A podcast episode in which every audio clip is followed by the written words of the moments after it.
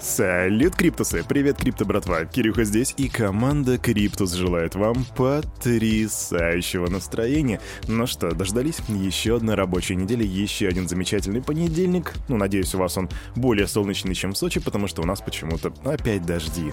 Никогда не было, и вот опять.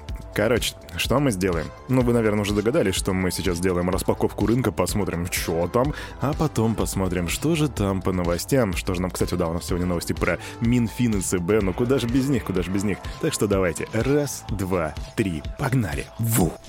Так, я смотрю на Bubble своими глазками, и вот за день у нас что? У нас QNT плюс 16,3% рост. Вообще, в принципе, весь рынок у нас достаточно зеленый. Хотел, хотел было уже сказать, что все красное будет, да нифига, проснулся и все зеленое. Шип плюс 6,8%, Solana плюс 8,3%, Сайтама 6,8%. Из аутсайдеров у нас Neo минус 5,7%. Что же по нашим гигантам, по мастодонтам, биточек и эфир? Биточек у нас показал, вообще за 7 дней он показал достаточно отрицательный рост, минус 6,5%, а за день минус минус 0,49 и сейчас равняется 39 242 долларам. Эфириум 2738, а это на 2,5% выше, чем вчера. Что же по доминации биткоина, то она составляет 41,3%, а индекс страха и жадности у нас составляет 25 пунктов. На улицах считается, что льется кровь, и, как говорят, продавай тогда, когда звенят колокола, а покупай, когда льется кровь. Не финансовый совет и не финансовая рекомендация.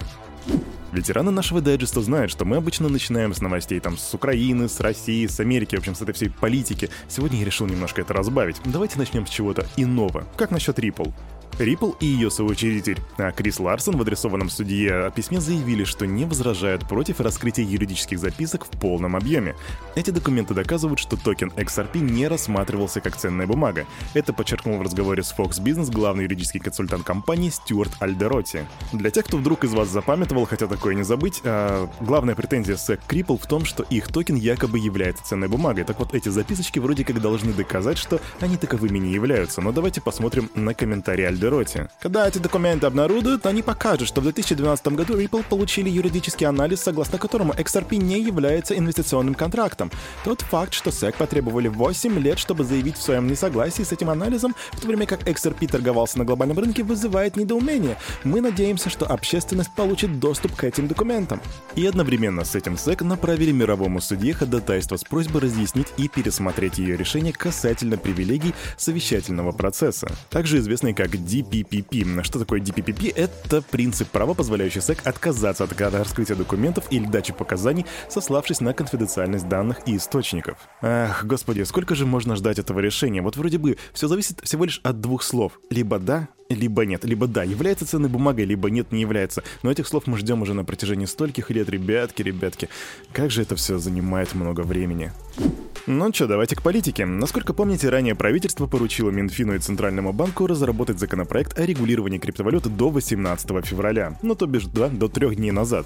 И вот Министерство финансов России начало общественное обсуждение по двум законопроектам о регулировании криптовалют. Ведомство сообщило на начале разработки проектов законов о цифровой валюте, и второй документ очень длинный по своему названию, у нас в России их очень любят, ну давайте я его зачитаю, о внесении изменений в отдельные законодательные акты Российской Федерации в связи с принятием федерального закона о цифровой валюте. А тем временем и Банк России не отстает. Они подготовили законопроект о запрете выпуска и организации обращения частной цифровой валюты в стране. В проекте закона предусмотрен запрет на организацию выпуска криптовалюты и ее обращения, а также на распространение информации об этом. Также проект запрещает банкам и другим участникам финансового рынка владеть частными цифровыми валютами. И вот вы сейчас все это слушаете такие, Кирюха, а разве мы этого всего не слышали? Слышали, ребят, в этом-то все и дело, что по факту ничего не меняется, даже несмотря на то, что там а, были вот эти классные законопроекты проекты от э, Минфина, потом Путин сказал свое слово, и по факту ничего не поменялось, вот вообще ничего. И лучше всего эту ситуацию передает Мария Станкевич, директор по развитию криптобиржи Эксма. Она сказала, ситуация напоминает цирк. И она действительно его напоминает. Больше мне тут сказать нечего. Ну а теперь плавненько перейдем к новостям криптобирж. И на арене цирка у нас появляется Binance. Почему на арене цирка? Ну потому что она объявила о своем вступлении в Ассоциацию банков России. Между прочим, это первая криптокомпания, которая вошла в эту ассоциацию. Также эта ассоциация создала экспертный центр по криптовалютам, который изучит и систематизирует материалы о мировой практике регулирования оборотов цифровых активов. А главой этого центра назначена GR-директор Binance в России и СНГ Ольга Гончарова. Созданный орган станет площадкой для диалога между федеральными органами власти, законодателями и экспертами в области криптовалют. Binance, как крупнейшая криптовалютная экосистема в мире, имеет солидный опыт в области работы с регуляторами. Уверен, что наши наработки, наша экспертиза будут позитивно восприняты банковским сообществом России. Так отметил директор Binance по Восточной Европе Глеб Костарев. Ох, ну не знаю на самом деле. Ну не Глебу ли Костареву знать о том, что Россию умом не понять, аршином общем не измерить. Тут логика не всегда работает.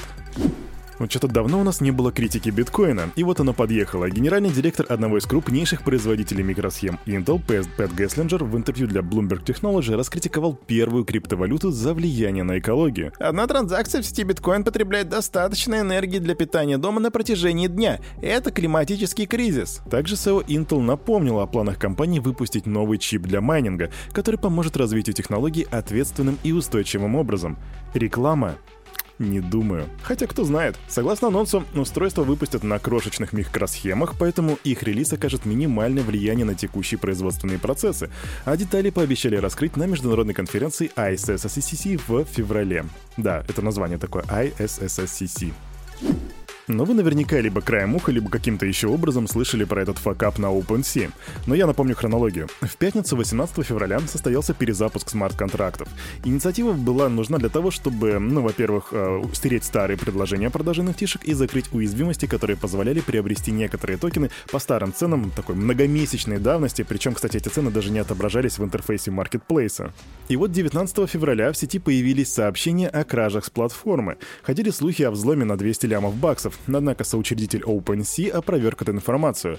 По его словам, на адресе злоумышленника находилось всего лишь 1,7 миллионов баксов в эфириуме, которые он получил от продажи части украденных NFT-шек. И вот сейчас OpenSea инициировали расследование из этих слухов, и в компании заявляют, что речь идет о фишинговой атаке, а проблем на стороне платформы не обнаружено. То есть они говорят, что это не наша вина, это вы проходили по каким-то таким неправильным ссылкам и потеряли все свои ключи. Чем все это закончится, мы пока что не знаем, но держим руку на пульсе, так что stay Stay tuned, guys. Основатель эфириум Виталик Бутерин не оправдал действий протестующих в Канаде, но отметил, что меры властей наглядно иллюстрируют, почему криптовалюта существует. Если дальнобойщики блокируют дороги и это подрывает экономику, хорошо. Блокировка дорог противоправна, и на этот случай есть законы. Однако, если правительство не хочет следовать законам и дать людям шанс защитить себя, это пример того, когда централизованные технологии призваны усложнить им работу. И речь идет не о беззаконии. В некотором смысле это возвращение верховенства закона. А, к Виталику Бутерину можно относиться по по-разному, но у нас в команде Криптус с ним особые отношения. Мы перевели с ним столько интервью, что уже просто, не знаю, уже посчитать достаточно сложно. И вот что я могу сказать после проделанной работы. Виталик Бутерин — это чувак, у которого мозги работают совершенно особым образом. Гений он или нет, это определенно уникальный человек.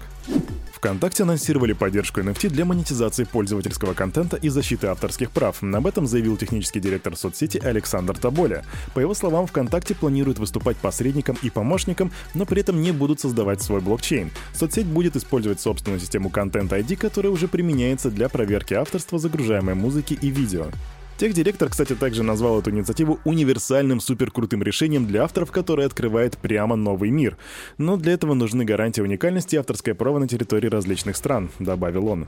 А, люблю такие заявления, вот вроде все сказал и ничего не сказал. Ничего не понятно в плане технической составляющей, как это будет работать, но мы теперь будем следить за этим проектом. А тем временем Бугати заходит... Подожди, это ж Бугати. Нужно другим голосом. Бугати заходит на рынок NFT в партнерстве с Digital Studio Spray. Презентация 22 февраля. Ссылка на регистрацию на презентацию в комментариях. Не пропусти. Vroom-vroom, motherfucker.